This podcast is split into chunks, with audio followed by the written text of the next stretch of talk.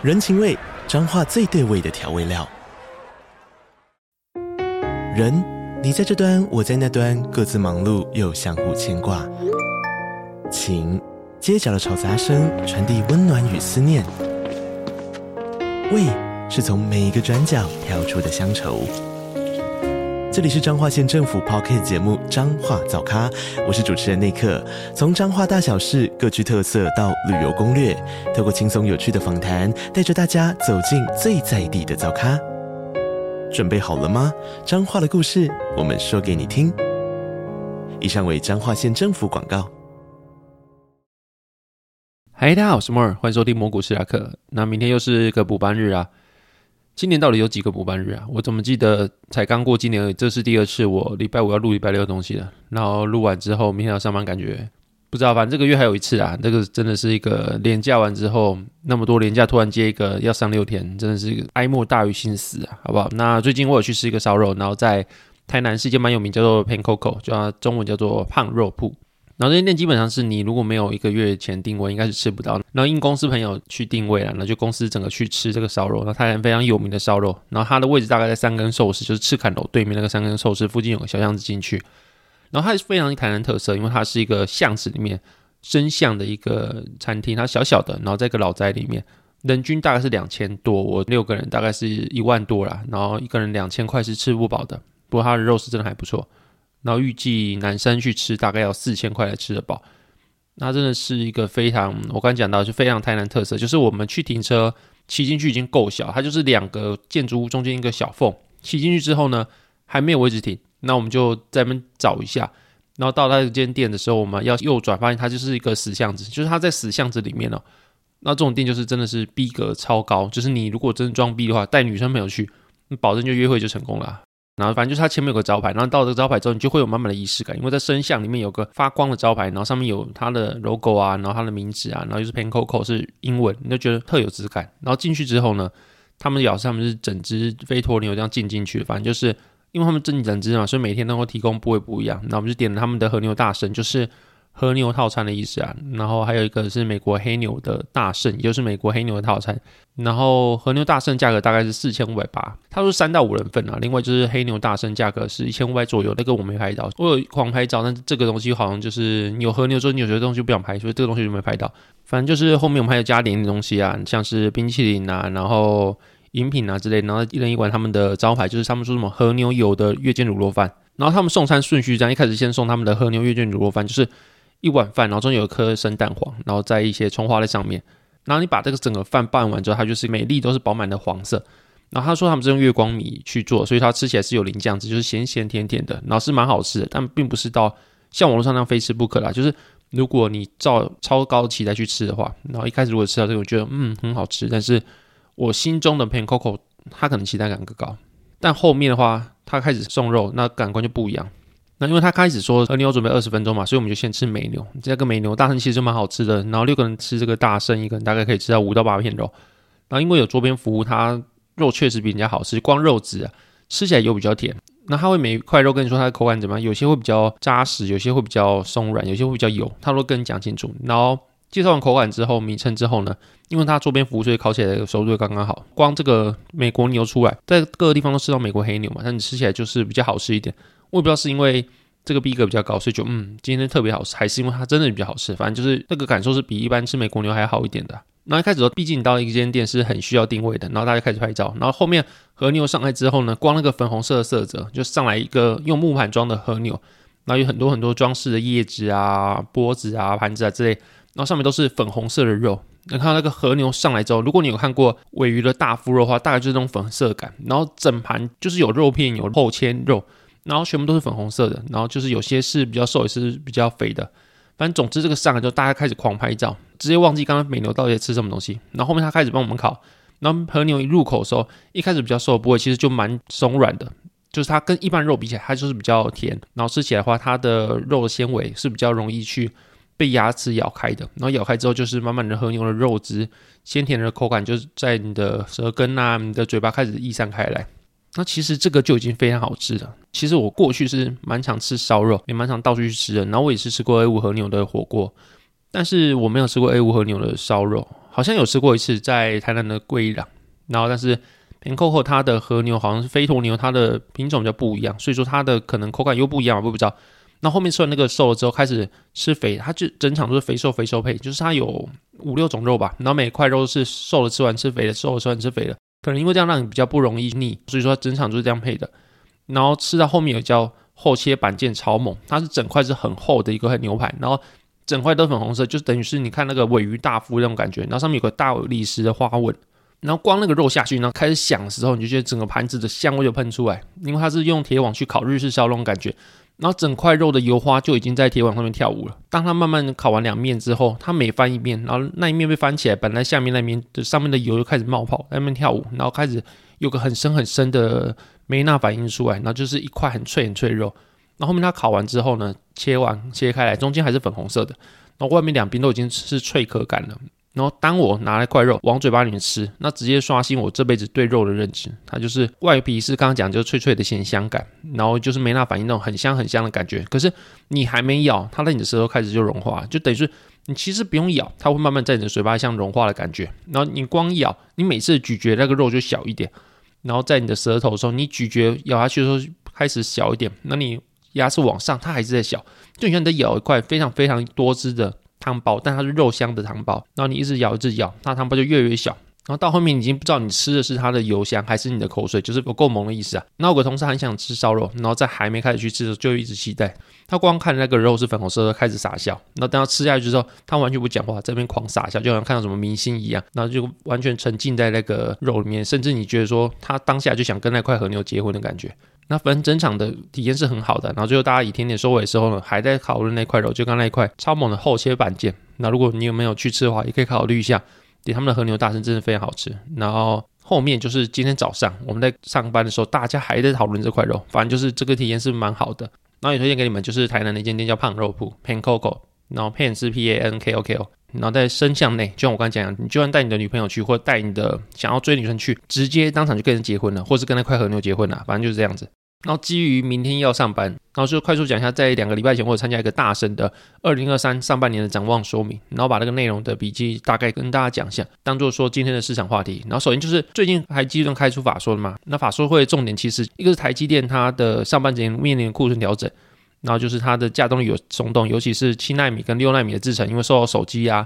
电脑的需求转弱，所以说表现比较不佳。但是他们认为说下半年会逐步改善。然后另外就是台积电宣布说，它的研发费用要增加二十帕。然后针对下个两纳米的节点要大举投入支出。然后在目前这个市场境况不太佳的情况下，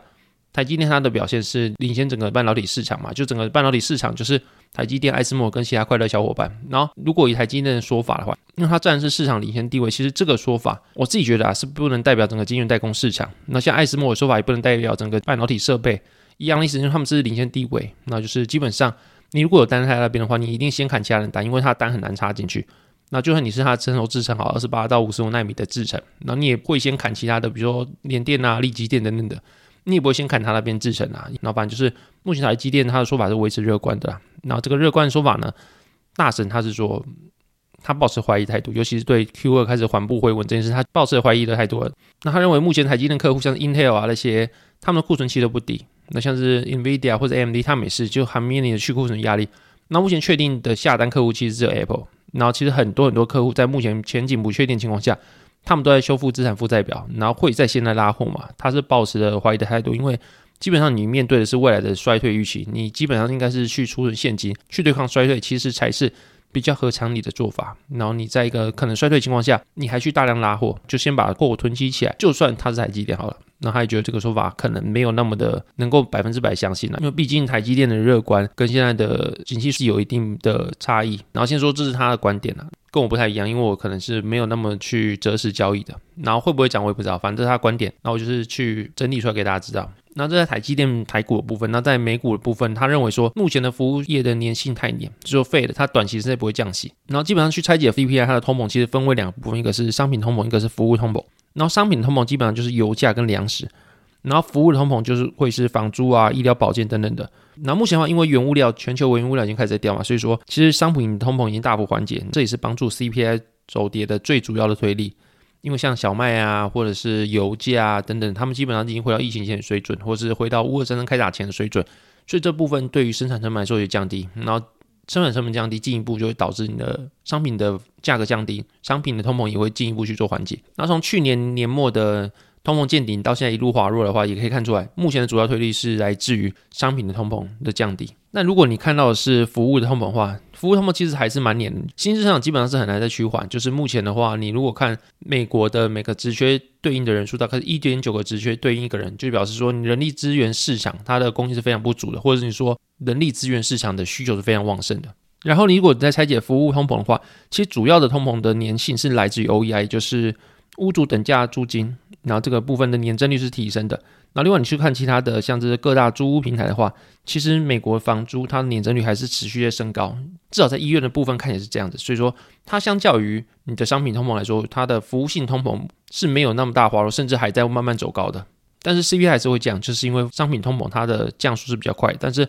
这个降速能够到哪里？如果说目前的原物料已经回到乌俄战争开打的水准的话，然后下一步通膨下降的推力会来自于哪里？至少目前在服务性通膨是看不到的。所以总结，当服务业的通膨粘性太黏。所以，Fed 就算短期不升息好了，它也是不会降息，它势必会维持高利率很长的一段时间。所以，如果说 Fed 利率一直维持在这边的话，那 ISM 跟 PNI 可能都还没有触底。如果说 Fed 它真的不降息的话，无论是企业端或是消费端，他们的衰退其实都还不会结束。然后，企业方可能就是面对需求持续下降，然后加上他们的资金环境比较没那么宽裕的情况下，他们借贷的成本可能很高，或甚至他们根本没办法借贷到。那另外，你看到需求方的话，美国民众也开始去透支他的信用贷款去做消费了。这一再显示就是说，无论是需求方或者是供应方，就是无论你是民众或者是你的企业端，面对这样高利的情况下，他们其实是持续在衰退的。然后在因为服务性的粘性太强的关系，其实 Fed 也不会去刻意的去降息，或者短期内是不会降息的。然后只要 Fed 不降息的话，这样的衰退是会持续下去的。然后所以他在讲说，ISM 跟 PNI 都很可能还没触底。然后，之所以为什么服务业的粘性太强，主要是因为失业的问题。就目前失业率非常低，就是表示像员工太少，然后职缺太多，所以说大家都需要花钱去请人，然后请不到就需要去提高薪资、提高诱因去请人，或者增加福利这样子。那为什么失业率这么低？它是一个结构性的问题，像是疫情的死亡人数太多，所以说导致能够去供应在市场的人就变少，因为大家都死掉了嘛。要不然就是黑工被遣返，像是川普时代，他可能会。建筑美墨围墙啊，或者是说做一些去遣返其他的劳工在美国本土工作的一些政策，那这样就导致说很多很多的黑工啊，或是很多很多的劳工被遣返，然后就算有些劳工他是合法在美国工作的好了。那他一旦失业的话，可能六十天内没有找工作，他还是势必被遣返。可能六十天内其实很难马上找工作，因为你可能需要面试。那美国面试有可能是两三关的，那所以你要在三十几天内面试完之后，三十几天开始就职。然后美国企业要担保你会在那边工作，那帮你办好很多手续来说的话，两个月内其实是蛮难的。就是如果你现在今天是你台湾人在台湾失业，你在台湾找工作的话，你也不一定两个月能够找到。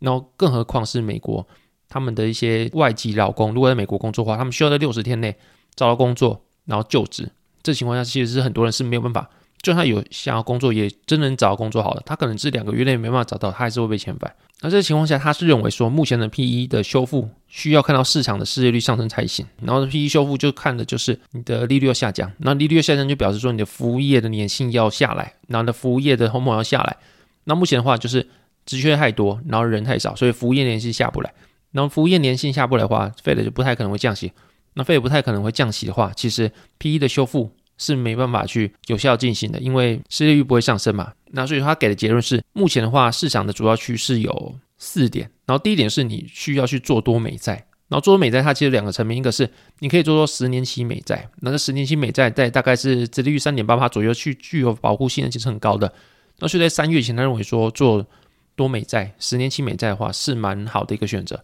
那是三月后。然后你可能就可以去做一些短期，像是两年期的短天期美债，然后做长天期美债跟短天期美债，它们两个的概念是不一样。因为长天期美债它是拼一个衰退预期，就是如果你衰退的话，长天期美债它会是一个保护性的资产，是一个避险性的资产。那那么大的钱就会涌入到长天期美债，然后它就会跟股市反向的，而起到一个保护你的整个资产的效果。然后另外就是两年内的，就是短天期美债，它起的反而就是一个升息的预期。那因为知道长天期美债是市场 trend 出来的结果，就是它的交易出来，因为十年后事情大家不能预测。但是如果你是越短天期的债券的话，你的利率其实越可以去预测，因为它跟目前利率的挂钩越高嘛，就是目前是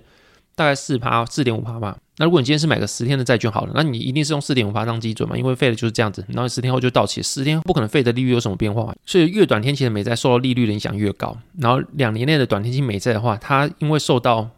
目前的费的的利率影响非常大。那如果你去预期的话，可能费的它可能三月后、六月后去进行降息的话，那短天期美债它会很快去反映到费的它的利率。那他认为这块是比较多肉，就是如果你交易的是短天期美债的话，它肉是比长天期多的。但这两点都可以做，就是你可以做长短天期美债。虽然说他们两个的背后的交易的逻辑是不一样，但他们两个都是可以做资产。然后是第一个就是你要做多美债，那第二个就是你可以去放空债券值利率。啊，这件事情其实跟美债做多一样，就是美债做多嘛，然后殖利率就下降嘛。然后至于为什么债券做多，然后殖利率就会下降这件事情，其实过去讲过很多次了。那如果大家有疑问的话，之后的集数我们再讨论，因为明天要上班，可能就不会讲那么长的篇幅。然后第三点就是你可以去放空美元指数，然后一样就是你去赌美元的升息见顶，然后美元升息见顶的情况下，但是欧洲还没有，欧洲还是会可能会继续升息，然后美国跟欧洲利差就是逐步缩小，然后这情况下美元升息见顶，不仅跟欧洲、跟日本、跟各个国家或者新兴市场，他们利差都会逐渐缩小，或者利差不会继续扩大。那这个情况下，美元指数过去的增加，可能是一部分来自于是市场对于美元升息的预期。那那个预期已经转为实现的情况下，那美国跟各个国家的货币，他们的利差就逐渐缩小。然后举例而言，就是去年会有很多很多人借日元去买美元，在那个美元去买一些高息的公司债，去赚大概套利四点到五趴之间的利差，因为日元是没有利息的嘛。所以说日元你去借日元的话，基本上就是借到个免费的钱，再把钱拿去换美元，那再拿美元去买公司债，那他赚到钱基本上都是你的。那这就会有直接套利大概四到五趴之间的利差。但这个方法到现在不可以了，也不能说完全不可以，但它可能还是可以。那它的利润或者说它的肉就没有以前那么多了。那的情况下，会做这个事情的人就会比较少。然后，如果你要做的事情，不如就直接去做多美债。那如果说当日元升值的话，就是你去借日元，它的成本变高的话，很多人势必就需要把它的美元部位卖掉，去换回日元。所以说，美元需求就会进一步降低，因为它的卖压变高了嘛。然后美元需求降低，进一步就是美元指数它就会下降。那这是第三点，就是你可以去放空美元指数。那第四点就是你可以去做多欧元，然后做多欧元的话，其实就是一样，就是美元指数下降的话，欧元就上升嘛。因为一来就是美德或者美欧的日益差逐步缩小，美国开始不升息了，可能就维持在这边，但是欧洲还持续升息，所以欧洲需求会变高，因为它的资金的效率变好了，它给你的回报变高，所以说它的需求也会变高。这情况下，欧元其实是会上涨的。那另外一方面就是美元指数有最大宗的，我忘记多少，好像四成到六成，反正就最大宗会是欧元。然后在最大宗的欧元情况下，美元下降就会是欧元上升。所以说你要放空美元指数的话，你可以直接放空美元指数，或者你去做做欧元，都会是一样的效果。因为它占美元指数最大宗，所以他们两个关系一定是反向的。欧元上涨，美元指数就下降；然后欧元下降，美元指数就上涨。然后大概是这样子。反正就是结论，一来就是他不看好台积电的法说会内容，他不认为说台积电认为说半导体市场或者整个市场 Q 二会缓步回稳，他认为这是怀疑的态度。那另外就是。目前的话，服务业粘性太强，所以废了，不太可能会降息，然后会维持高利很长的一段时间。那那种情况下，P E 的修复就很难，因为 P E 的修复就要看到利率下降嘛，利率下降的话要看到失业率上升，所以说他认为说目前买股票并不是一个非常好的机会啦，或者说这个情况你去买债券会有更大的回报，他是这样认为。那第三个就是结论，可以去做多美债，或者是放空美债值利率，或者你可以做多欧元，或者放空美元指数。啊，这个四个方向都是现在可以做的。然后美债如做做长天期跟短天期的话，他们两个的背后交易逻辑是不一样的。然后这就给大家参考。那大家会发现，就是他跟我的想法其实有一点不一样。就是我现在认为说股票是能做的，然后我也就是债券是能做的。然后他不认为说股票不能做，但他认为说这个情况下现在做债券的话，可能立即性的获益可能会比较好。然后股票现在位阶也是低的，估值也是低的，所以其实你买股票的话，如果你看着时间尺度嘛，如果你说的时间尺度是十年或者五年、三年的话。像股票一定可以买啦。但如果你说的是一年或者是半年，或是说你是想做一个波段交易的话，股票能不能买？然后在搭配上，它是两个礼拜还是一个月前讲，台股封关后到现在也涨了十几趴、二十趴了吧？那这个方向目前的话，如果你还要参与市场的话，那当然是像我刚才讲，就是你长期来说的话，还是很好的一个位阶。但是如果短期的话，你是想做个半年内的波段的话，那这个情况下你可不可以买股票？其实你要自己考虑清楚。然后对我自己来说啦，我可能前期都讲过。我认为上半年是做多，然后上半年之后再看衰退会不会出现。如果衰退出现的话，其实债券是很好保护的一个部位，是说无论是未来就是一个软着陆或硬着陆的话，债券都是会涨的一个指标。所以说我之前还会一直推广，无论如何你都可以买一点债券。如果衰退，它可以保护你的部位，就算没有衰退好，它还是会涨。就是无论衰不衰退，它是一个会涨的东西，是一个很好的 CP 值很高的交易啊。那大概是这样子。然后明天要上班，如果你听到这集的话，应该是礼拜六的事情了。然后就帮你拍拍，然后祝你们上班顺利。然后周礼拜天可以休息的话，那就好好的充电，然后放松一下吧。那下礼拜继续听我的 podcast，大概这样子。然后这集节目到这边，如果你喜欢的节目的话，可以到 Apple Podcast、Spotify 跟 Mr. Bus 给我五星评价，因为我的 Apple Podcast 的五星评价有段时间没有再增加。那如果有时间的话，可以麻烦给我一下，然后让我的节目可以跟他们听到。那好了，就这样，拜拜。